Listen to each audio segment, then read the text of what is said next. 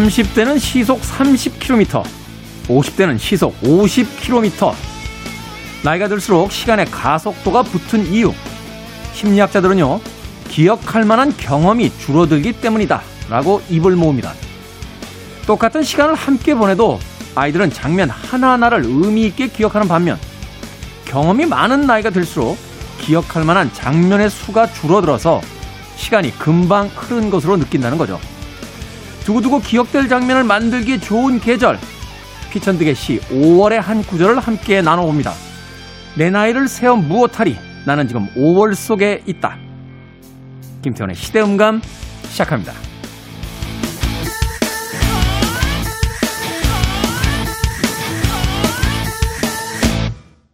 그래도 주말은 온다. 시대를 읽는 음악 감상의 시대음감 김태훈입니다. 인간의 시간의 인식에 관한 연구는 이미 오래전 1930년대부터 시작이 됐다고 합니다. 그런데 이 시간이 왜 나이가 먹게 되면 더 빨리 가는지에 대한 이유는 사실은 다 제각각인 것 같아요. 하나의 추정치일 뿐이지 이것이 진짜 그렇기 때문이다라고 확정적으로 이야기할 수는 없겠죠.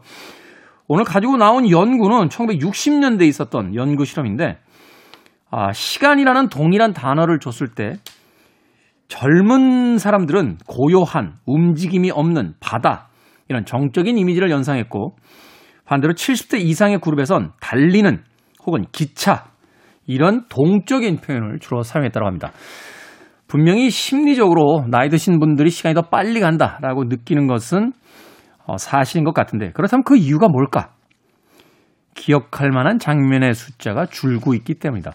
생각해보면 저희 10대 때 그냥 아무 할 일 없이 버스를 타고 지하철을 타고 시내에 나가서 싸돌아만 다녀도 재미있었던 그런 시절이 있었죠. 그런데 20대, 30대, 40대, 50대가 돼가면서 그런 기억들이 점점 작아지고 없어지는 것 같습니다. 10대 때는 일이 없어도 나가고요. 20대 때는 일을 만들어서 나가고, 30대는 일이 있어야 나가고, 40대는 일이 있어도 안 나가려고 한다는 이야기가 있는데, 아마도 삶 속에서의 의미 있는 기억들을 더 많이 가져야 되지 않을까 하는 생각들이 듭니다.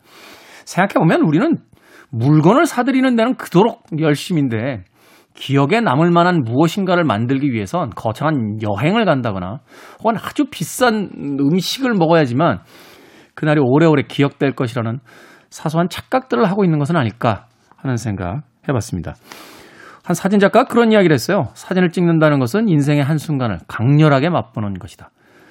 우리 손에 모두 휴대폰들이 들려있는데 그 찍은 사진만큼의 기억들이 과연 머릿속에 남아있는지는 다시 한번 생각해 봐야 될 것 같습니다. 아이들이 재롱을 부리면 그 재롱을 즐기는 게 아니라 카메라부터 들이대죠. 그리고서는 그 동영상을 찍어서 누군가에게 동의를 구하듯이 보여주는데, 사실 나에게 사랑스러운 무엇이 남들에게도 그만큼 사랑스럽게 느껴지긴 쉽지 않습니다. 경험을 추억과 기억으로 남기는 것을 좀 더 고민해 봐야 되는 그런 시점이 아닌가 생각해 봅니다. 생각해 보니까 이제 5월이군요. 5월도 한복판을 지나가고 있는데 계절의 여왕이라는 이 5월 한 번쯤 만끽하며 즐겨보는 건 어떨까 싶네요. 자, 김태현의 시대음감, 시대 이슈들 새로운 시선과 음악으로 풀어봅니다. 토요일과 일요일, 일라디오에서는 낮 2시 5분, 밤 10시 5분 하루 2번 방송되고요. 한민족 방송에서는 낮 1시 10분 방송이 됩니다. 팟캐스트로는 언제 어디서든 함께 하실 수 있습니다. 5월은 역시 비가 내리는 계절이죠. 제니스 조플린, May Be.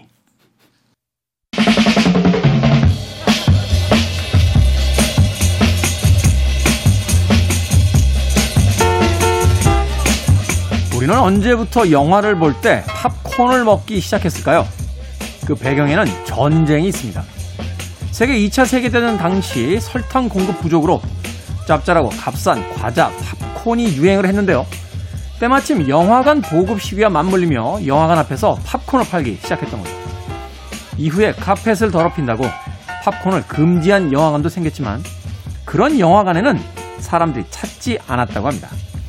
갓 튀겨낸 팝콘처럼 따끈따끈한 우리 시대의 영화 이야기, 시선의 시선. 영화 유튜브 크리에이터 채널 김시선의 김시선 평론가 나오셨습니다. 안녕하세요. 네, 안녕하세요. 평론가님도 영화 볼 때, 물론 요새는 이제 코로나 시국이라 네. 극장에서 이제 음식물 섭취가 안 되게 되죠. 돼 있습니다만. 네. 팝콘 드셨습니까? 팝콘? 저는 사실은 영화 볼 때 그 팝콘을 먹으면 이렇게 손에 뭐가 묻으니까 네. 그러니까 영화 볼 때 약간 집중이 안 돼가지고 웬만하면 음료 외에는 잘 먹진 않는 성격이긴 합니다. 아, 저도 사실은 저는 음료도 잘 안 마시거든요. 물 한 통 이렇게 들고 들어가는데 네. 한번 제가 먹어본 적 있어요. 네. 아니 왜 그렇게 큰 걸 줍니까? 아 진짜 팝콘이 거짓말 좀 보태면 좀 큰 거 시켰더니 가슴에다 안아야 될 정도더라고요. 네. 예.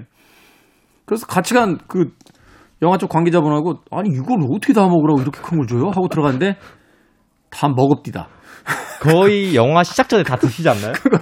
그거를 일단 시작되면 끝이 안 나요 이게. 네. 그런 특유의 과자 있잖아요. 약간 짭조름한 과자들은 이게 시작이 되면 멈추지를 않아요. 약간 중독되듯이. 그래서 저도 예전에 한번 먹으러 가본 적이 있는데 약간 먹으면은 영화 시작 전에 저희가 보통 이제 그 자리에 이제 어디에 탈출구가 있다 이 마지막 광고를 보게 되잖아요. 그렇죠. 비상구 위치 알려주는. 비상구 위치가 알려주는. 근데 이제 국민의 광고인데 그게. 근데 그 광고 끝나기 전에 팝콘이 한 60% 정도가 소진이 되더라고요. 아, 그 전에 이미? 네. 그러면 이제 갈등 생기죠. 나가서 한 통 더 사올까? 저는 한 통 더 사오신 분도 봤습니다, 실제로. 팝콘. 사실 이제 극장 수익 중에 네. 팝콘과 콜라 수익이 굉장히 크다는 건데, 영화로 벌어들인 수익보다 네. 더 크다는 건데, 이 코로나 때문에 음식물 섭취가 이제 금지가 되면서, 상대적으로 이제 관객 숫자도 줄었고, 또 이 팝콘 판매량이 급락하면서, 이 영화관들이 굉장히 힘들다 하는 이야기. 얼마 전에 들었던 기억이 있습니다. 빨리 코로나 좀 물러가서 네, 저는 좋아하지도 않는 팝콘입니다만 극장에서 팝콘 먹는 시대가 좀 빨리 왔으면 합니다. 자, 김시선 평론가와 함께하는 우리 시대의 영화 이야기 시선의 시선. 오늘 소개해 주실 테마 올해 아카데미 나무주연상을 수상한 배우 앤서니 홉킨스에 관한 영화들이라고요. 네. 오늘은 특별히 이제 벌써 이제 최고령 이번에 나무주연상을 수상한 앤서니 홉킨스의 영화와 그리고 이제 다른 작품 하나를 여러분들께 소개를 하면 어떨까 싶은데 네. 사실은 지금 소개할 영화는 팝콘을 먹기에는 좀 너무 진지한 영화 책에 속해긴 해서 이게 네. 그렇긴 하지만 어쨌든 뭐 팝콘 먹으면서 볼 수도 있는 거죠. 네. 아니 볼 수 있죠. 네, 볼 수 있어요. 예전에 그 미국 그 관객들 보니까 13일의 금요일 이런 거 보면서 팝콘 먹던데요. 아 약간 소리가 좀 커야 네. 팝콘 먹을 때 눈치가 약간 안 보이는데 이번 영화는 이 잔잔해서 영화가 소리가 물론 몰입도는 아주 강렬한데 소리가 좀 매우 낮은. 왜냐면 앤서니 홉킨스가 정적으로 움직이니까. 네, 이제 벌써 나이가 많이 드셔가지고 이게 활동적인 영화는 아니거든요. 그러다 보니까 이제 팝콘을 드시면서 보기 좀 그렇지만. 팝콘의 막처럼 아주 너무 찐득한 그런 달콤한 또 영화이기 때문에 한번 보시면 좋겠다는 생각이 드는데 바로 더 파더란 영화입니다. 더 파더. 이 작품으로 네. 아카데미 나무주연상을 받았죠. 네. 앤서니 홉킨스 두 번째 이제 수상으로 제가 알고 있는데 양들의 침묵에서 12분인가 출연하고 나무주연상을 받아서 최단 시간 출연한 나무주연상이었다 막 그런 이야기도 있었는데 그 당시에 92년도에 그때 받아서 본인도 내가 이걸 받을 걸 생각 못해서 당황했던 걸로 또 유명했었는데 이번에도 당황하셨어요. 네, 당황해서 참석을 사실상 안 하셨습니다. 최드윅 보스 받을 줄 알고 네. 다른 왜 골든글로브인가요? 뭐 다른 영화제에서는 그 최드윅 보스 다 네. 받았잖아요. 그래서 네. 이번에도 안 주겠지 하고 안 오셨는데 주는 바람에 그래서 부랴부랴 영상을 찍어서 이후에 며칠 뒤에 수상 소감을 이제 영상으로 만날 수 있었는데 이제 본인의 그 웨일즈에서 태어나셨잖아요. 그래서 웨일즈에 네. 있는 자신의 집에서 나도 받을지 몰랐다라는 멘트를 다시 한번 남기시면서 이제 수상 소감을 밝히긴 했습니다. 물론 너무 영화가 또 뛰어난 여기서 연기를 보이기 때문에 충분히 받을 만한 또 분이셨죠. 그렇죠. 사실 우리 이제 앤서니 홉킨스라고 하면 그 양들의 침묵 이후에 뭐 하니발 이런 작품들의 그 인상이 너무 강해서 하니발 렉터라고 하는 정말 영화 역사상 가장 무시무시한 그 살인자 캐릭터를 만들어내셨잖아요. 사실상 그분이 거기서 한 액션은 별로 없습니다. 그냥 가만히 서서 말씀 몇 마디. 네. 물론 이제 마지막에 그 철창에서 탈출할 때 조금 폭력신이 좀 나오긴 합니다만. 가장 어떻게 보면은 우리가 아는 사이코패스 역할 중에서 가장 뭐 활동량이 적은 캐릭터가 아니었나 싶은데. 그럼 마지막 대사였나요? 양들의 울음은 멈췄나? 하고 오 막 소름이 돋아가지고 제가 그때는 어떻게 보면 이제 속내를 모르는 역할을 했다면은 이번에 이제 더 파더에서는 자신의 기억을 모르는 인물을 연기합니다. 네. 그래서 이 영화는 간단히 말하자면 치매로 기억을 잃어가는 로인의 이야기를 담고 있는데요. 네. 그래서 이제 처음에 시작할 때부터 어떻게 보면은 우리는 이제 이 어르신, 어떻게 보면 이 어르신이 앤서니인데 극 중에서도 앤서니거든요. 그래서 네. 앤서니가 계속해서 그냥 집에서 생활하는 이야기예요.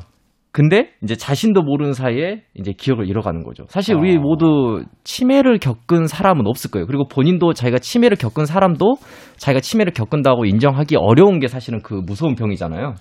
치매가 이제 완치가 안 되는 병이니까 겪고 나는 게 아니잖아요. 이제 네. 치매가 걸리게 되면 조금씩 더 이제 기억을 잃게 되고, 사실 이제 그런 일종의 정신적인 어떤 그 이제 상실을 이제 갖게 되는 건데 네. 네. 그런 기억을 잃어가는 것을 어떻게 보면은 공감 그리고 또 앤서니라는 인물을 통해서 보여주는 게 이 더 파더의 핵심입니다. 사실 저 이 영화 봤는데 그 이 시점이 1인칭 시점을 굉장히 잘 쓰잖아요. 네. 이 치매로 기억을 잃는 이제 앤서니 시점에서 마치 주변에서 어떤 음모가 벌어지고 있는 듯한 네, 그 처음에는 무슨 서스펜스랑 공포물처럼 시작을 했다가 후반부에 가서 이제 이게 드라마로 이제 바뀌기 네. 시작하는 건데 참 촬영을 영리하게 했다라는 그런 생각이 네, 들더라고요. 저도 그런 생각이 들었어요. 사실 이 감독이 그렇게 이 영화를 보고 나면은 되게 필모가 뭔가 짱짱한 감독이라는 생각이 드는데 플로리안 젤러 감독이라고 사실은 더 파더라는 연극을 올렸다가 네. 자신의 연극을 영화로 이제 극화시킨 그런 첫 작품이라고 볼 수 있습니다.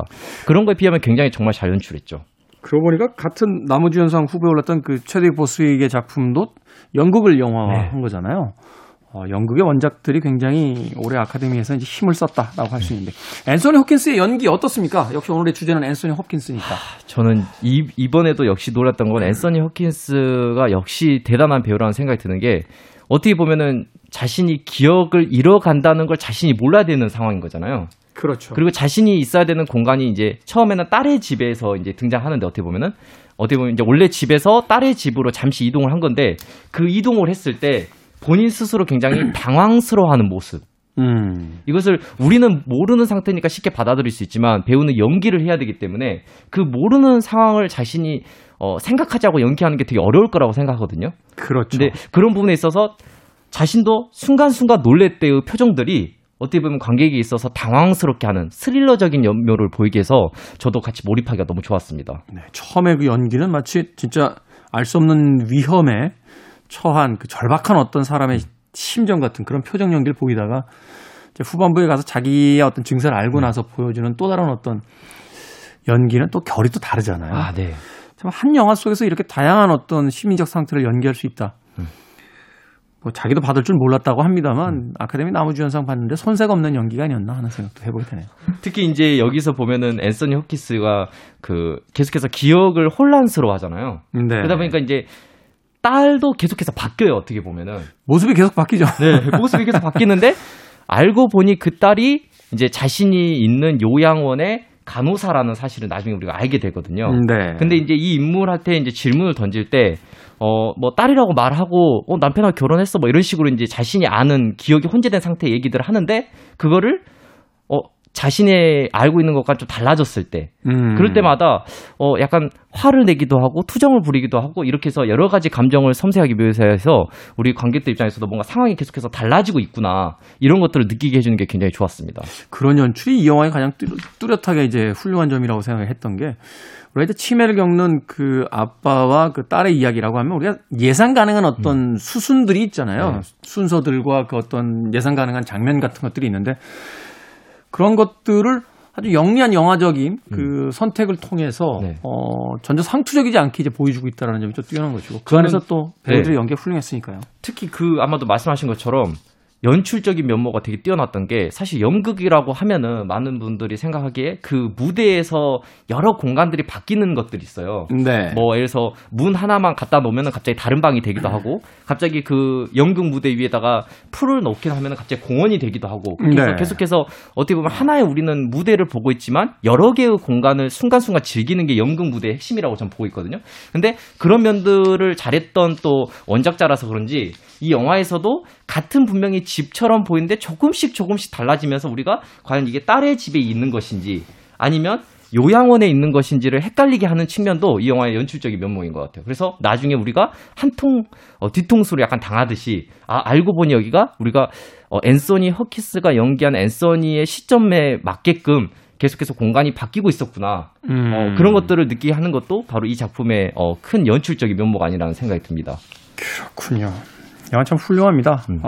안 보신 분들 계시다라면 사실은 이제 이야기가 좀 무거울 것 같아서 좀 이렇게 피하게 되는 경우들이 있긴 있습니다만 그럼에도 불구하고 이 뛰어난 연기와 또 영화적 어떤 성취가 있으니까 이 영화 한번 즐겨보시는 건 어떨까 하는 생각이 듭니다. 음악 하나 들을까요? 네, 에릭 클랩튼입니다. My Father's Eyes. 에릭 클랩튼의 My Father's Eyes, 영화 더 파더의 이어서 소개 이어서 들려드렸습니다. 자, 김태현의 시대음감 유튜브 김시선의 김시선 평론가와 함께 배우 앤서니 홉킨스의 신작 만나보고 있습니다. 자, 앤서니 홉킨스가 출연한 또 다른 작품 어떤 작품 소개해 주시겠습니까? 아마도 저희가 앞에서도 계속했지만은 앤서니 홉킨스의 가장 대표작이란 역시 양들의 침묵의 하니발 레터잖아요. 아, 그냥 저는 어떤 느낌이냐면 앤서니 홉킨스를 그 양들의 침묵이 막 나왔을 당시에 길 가다가 우연히 만났으면 심장마비 올 것 같았어요. 그토록 그 냉혈 아니면서도 그토록 우아한 살인자.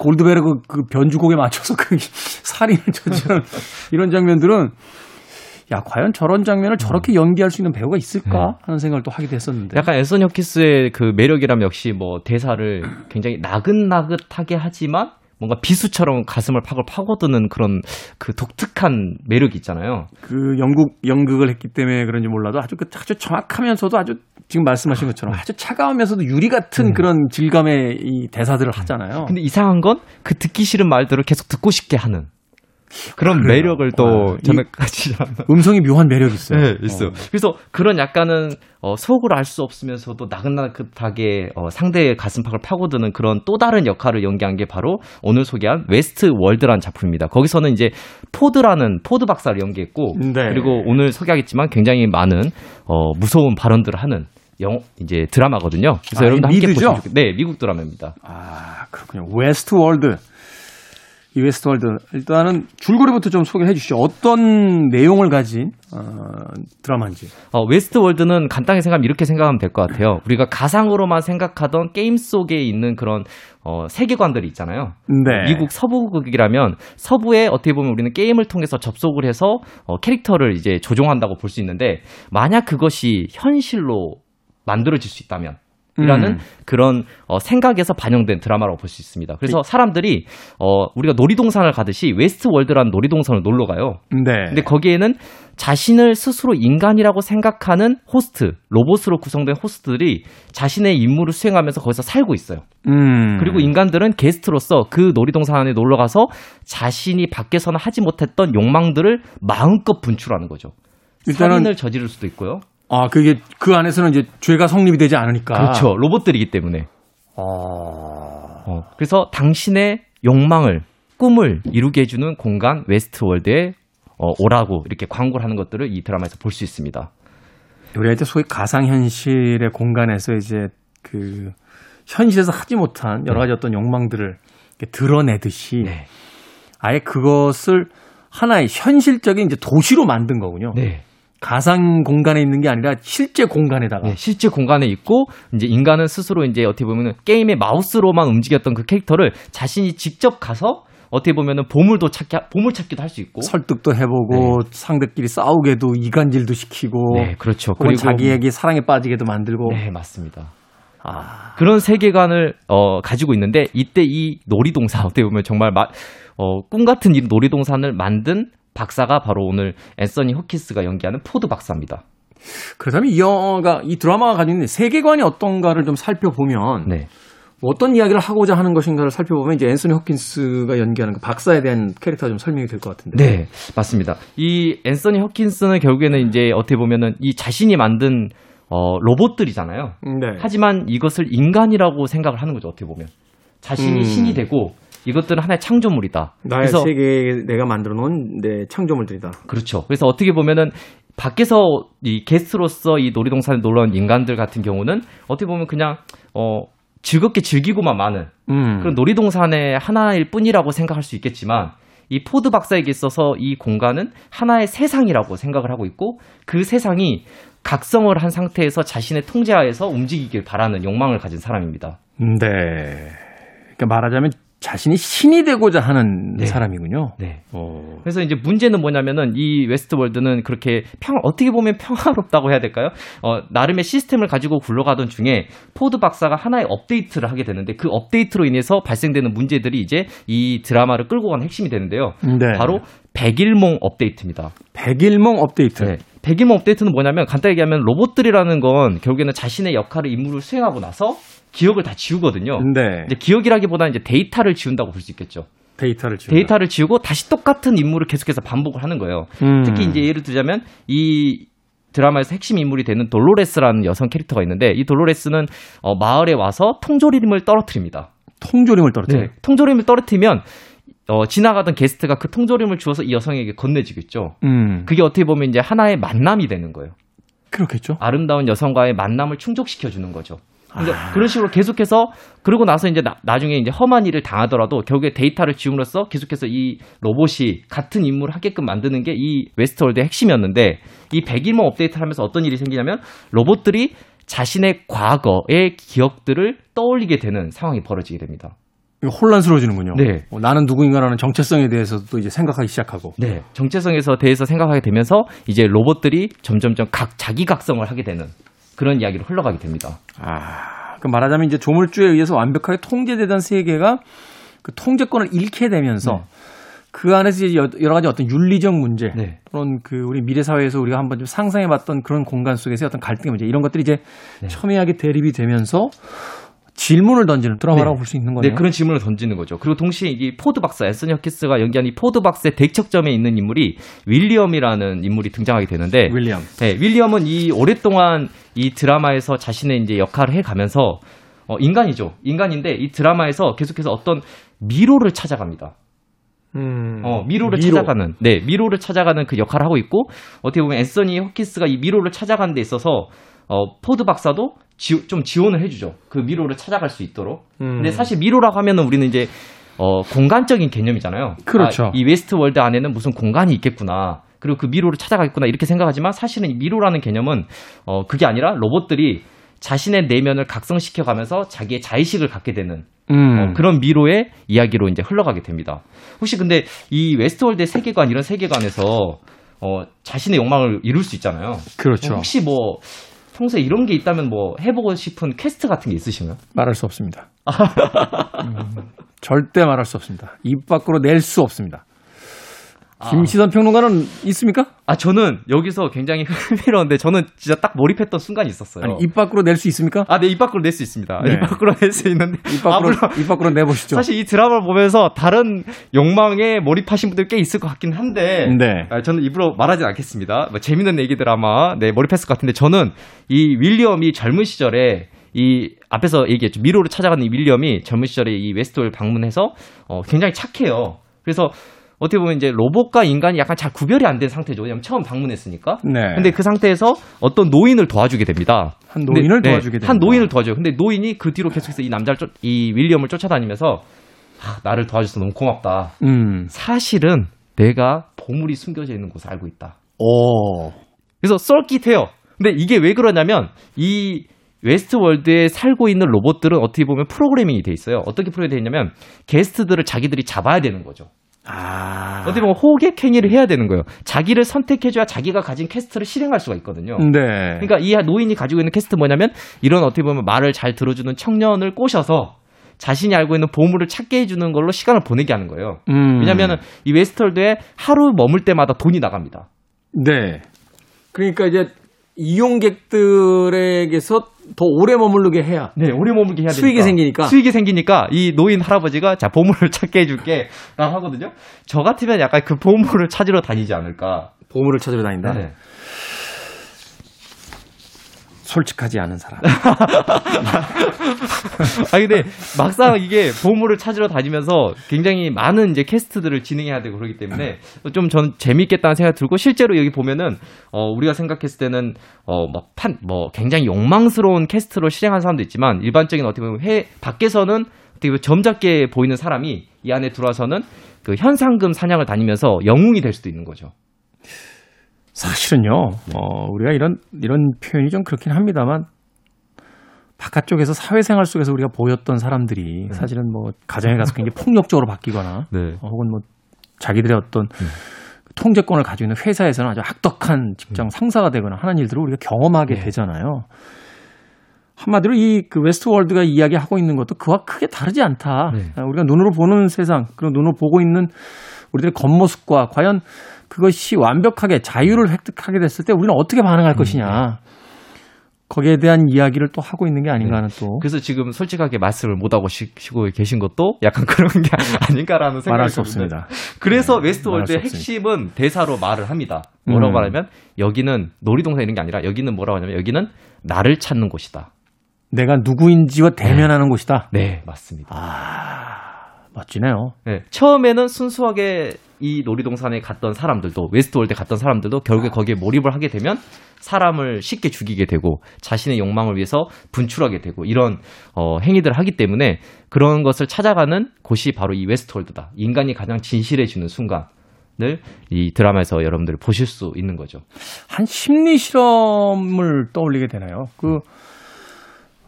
외국에서 실험을 했었죠.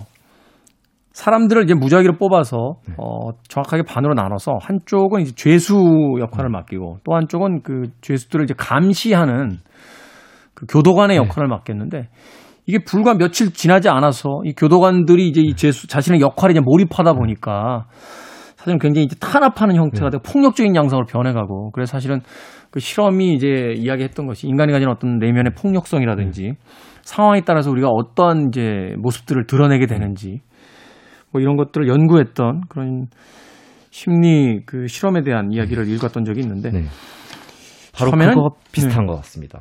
이것을 처음에 우리가 황당무계한 어떤 SF처럼만 생각을 하다가 점점 이제 극소로 빠져들수록 우리가 누구인지에 대한 어떤 질문을 던지게 되는. 그리고 로봇은 인간과 무슨 차이인가에 대한 얘기도 하고 있어요. 야, 이게 또 얘기거리가 많구나. 사실 여기서 제일 저는 흥미로웠던 건 로봇과 인간의 차이가 뭘까. 당연히 이제 몸이 아닌 다른 거라고 얘기를 하겠죠, 이 작품에서는.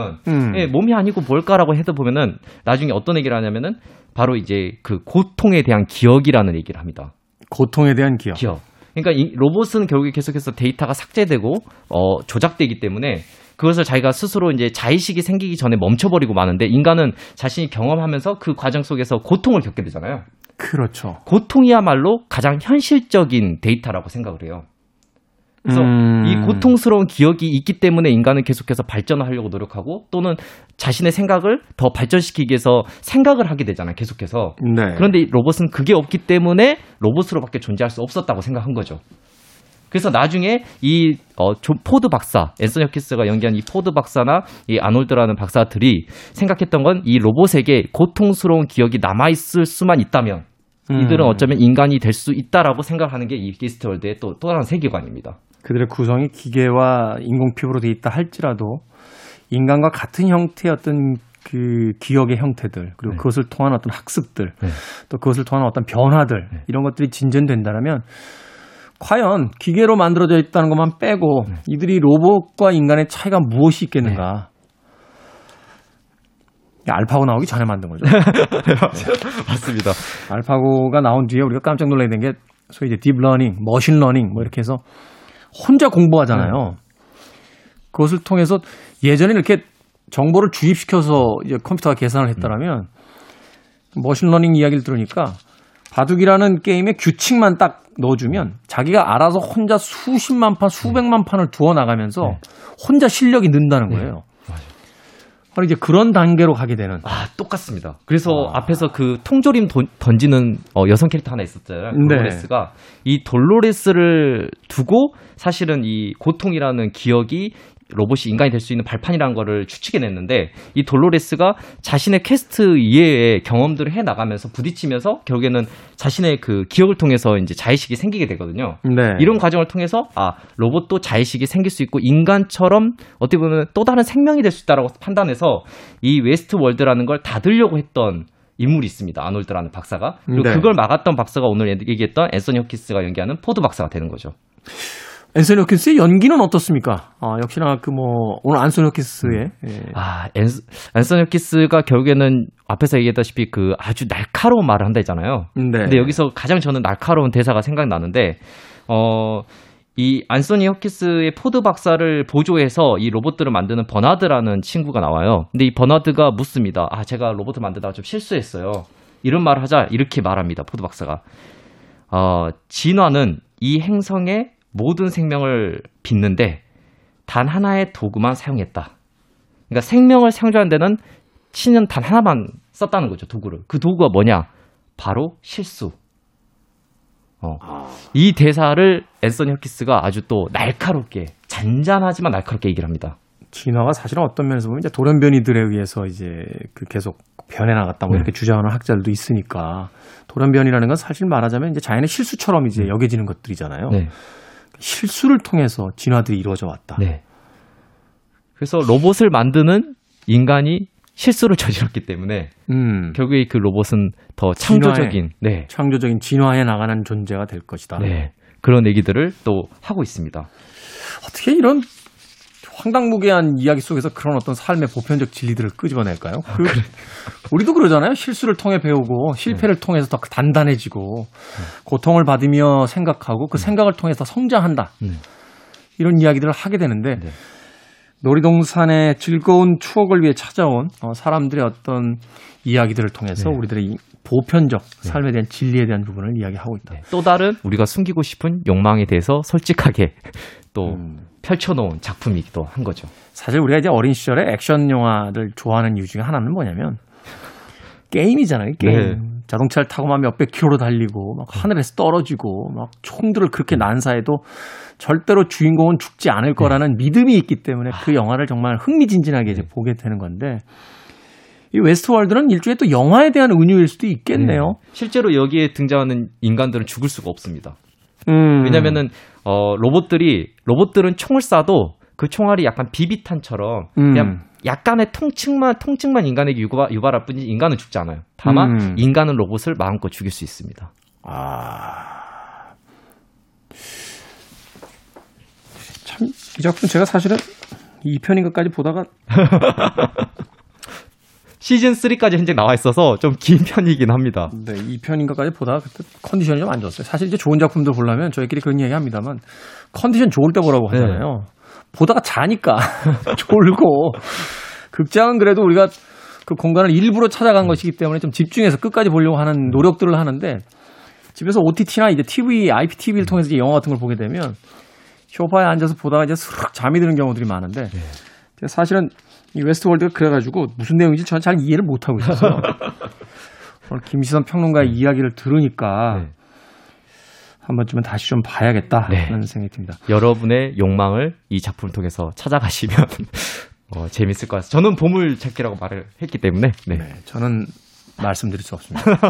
저는 계속 방송을 해야 되기 때문에 웨스트월드에서 제가 뭘 하고 싶은지는 말씀드릴 수 없음을 다시 한번 양해해 주시길 부탁드리겠습니다. 아니 뭐 김시선 평론가의 욕망까지는 이야기 들었는데 이 영화 속, 이 드라마 속에 이제 등장하는 캐릭터들 중에서 가장 인상적인 캐릭터 또 하나만 좀 이야기해 주시고 마무리를 좀 지어주신다면. 이 영화에서 결국에는 전 굉장히 특이했던 그 캐릭터가 있는데 바로 술집에서 일하는 메이브라는 여성 캐릭터였어요. 네. 이 여성 캐릭터도 사실은 임무가 똑같은 거예요. 그냥 술집에서 마담 역할을 하는 캐릭터입니다. 그래서 인간인 게스트가 오면은 여기서는 너가 항상 똑같은 멘트를 날려요. 여기서는 너가 무엇이든 할 수 있어. 이거를 게스트에게 인지를 계속 시켜주는 거예요. 그래서 게스트가 인간이 로봇들을 선택하고 자신의 욕망을 분출할 수 있게 이제 통로 역할을 해주는 캐릭터인데, 근데 이 메이브가 어느 날 앞에서 말했다시피 백일몽이라는 업데이트를 한다잖아요. 네. 그 업데이트를 통해서 자신이 과거에 맡았던 캐릭터를 막 떠올립니다. 아, 그 캐릭터는 굉장히 고통스러운 기억을 가지고 있는 인물이었어요. 그래서 우리가 앞에서 얘기했지만 그 고통스러운 기억을 통해서 이 사람이 점점점 사람이 아니죠. 저도 헷갈렸어요. 이 로봇이 점점점 자신이 인간과 다르지 않다. 오히려 더 인간과 뛰어난 존재가 아닌가라는 생각하면서 반란을 주도하는 인물로 성장해 갑니다. 아, 그래서 말하자면 이런 거네요. 그러니까 지금은 인자한 엄마 역할을 하고 있는 배우인데 네. 이 연기를 하는 과정 속에서 갑자기 지난번에 연기했던 상처받은 어떤 중년 여성의 캐릭터가 계속 머릿속에 겹치면서 네. 혼란에 빠지고 나는 누구인가 네. 이런 어떤 자의식이 생기기 시작하면서 그걸 통해 변화하고 이제 반란을 주도하는 인물이 돼간다. 그렇죠. 그 되게 특이했던 거는 우리가 가끔 그럴 때 있잖아요. 꿈을 꾸면은 꿈을 기억하시는 분들은 자신의 꿈을 뭐 이렇게 소설로 베르나르 베르베르 같은 경우는 자신의 꿈을 뭐 소설로 만든다 뭐 이렇게 얘기도 하셨고 네. 뭐 또는 그거를 그림으로 그리시는 분들도 계실 텐데 그렇다 보니까 이 메이브라는 캐릭터도 자신이 꿈인지 뭔지 모르겠는데 자꾸 자기가 죽으면은 어떤 그 방독면을 쓴 존재들이 자신을 이제 데려가는 환상을 꾸게 돼요. 사실 이제 이것은 뭐냐면 자신의 임무를 하다가 죽게 되면 이제 이 웨스트월드를 운영하는 업체의 직원들이 자신을 수거해가는 과정인 거죠. 네네. 근데 그때 그 봤던 그 방독면을 계속해서 그림으로 그리거든요. 그게 언뜻 뭐라고 보이냐면 인간의 입장에서 뭐 어떻게 보냐면 약간 외계인처럼 생겼습니다. 아... 그렇게 볼 수 있죠. 네, 그렇게 볼 수 있죠. 그러니까 그거를 점점점 자신이 이게 누굴까, 이 존재가 누굴까. 근데 사실 이 존재가 누굴까라는 호기심은 인간이 하는 거잖아요. 그렇죠. 네, 그런 과정에서 자신의 자의식을 또 깨어가는 과정이 되게 재밌는 흥미로운 캐릭터였습니다.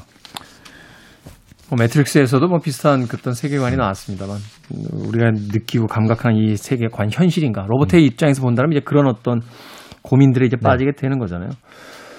생각해보면 저 밖에 있는 오기나 PD는 사람인데 저는 웨스트월드에서 제 역할을 수행하고 있는. 맞습니다. 지금 계속해서 지금 사실은 로봇인지 인간인지 알 수 없는 거예요. 이 시즌도 이 웨스트월드도 실제로 헷갈립니다. 그러네요. 네, 나중에는 굉장히 그 안 좋은 사건들이 계속 생기는 이유가 자신이 생각했을 때 자신은 인간이고 나머지는 로봇이라고 생각하는데 어느 순간부터는 과연 이게 로봇인가 인간인가를 헷갈리기 시작해요. 어느 순간부터는. 맞아요. 얼마 전에 제가 종합검사 받았는데 의사 선생님이 엑스레이 사진을 본인만 보시더라고요. 저한테 잘 안 보여주시지 않고. 엉뚱한 상상. 네, 맞습니다. 영화라는 것이 바로 그런 것, 또 드라마라는 것이 바로 그런 것이 아닌가 하는 생각이 듭니다. 우리가 현실 세계에서 경험하지 못했던 할 수 없는 것들을 자유로운 사고를 통해서 상상을 통해서 구현해놓고 네.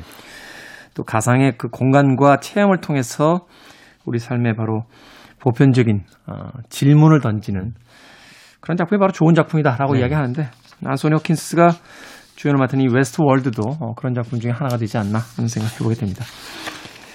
자, 시선의 시선 유튜브 크리에이터 김시선 영화평론가와 함께했습니다. 고맙습니다. 네, 감사합니다. 자, 이제 마칠 시간입니다. 오늘 기계인간에 대한 이야기 나눴으니까 이 곡 골라봤습니다. 블랙머신의 재즈머신. 네, 음악만 나오는 기계면 좋을 텐데. 지금까지 시대음감의 김태훈이었습니다. 고맙습니다.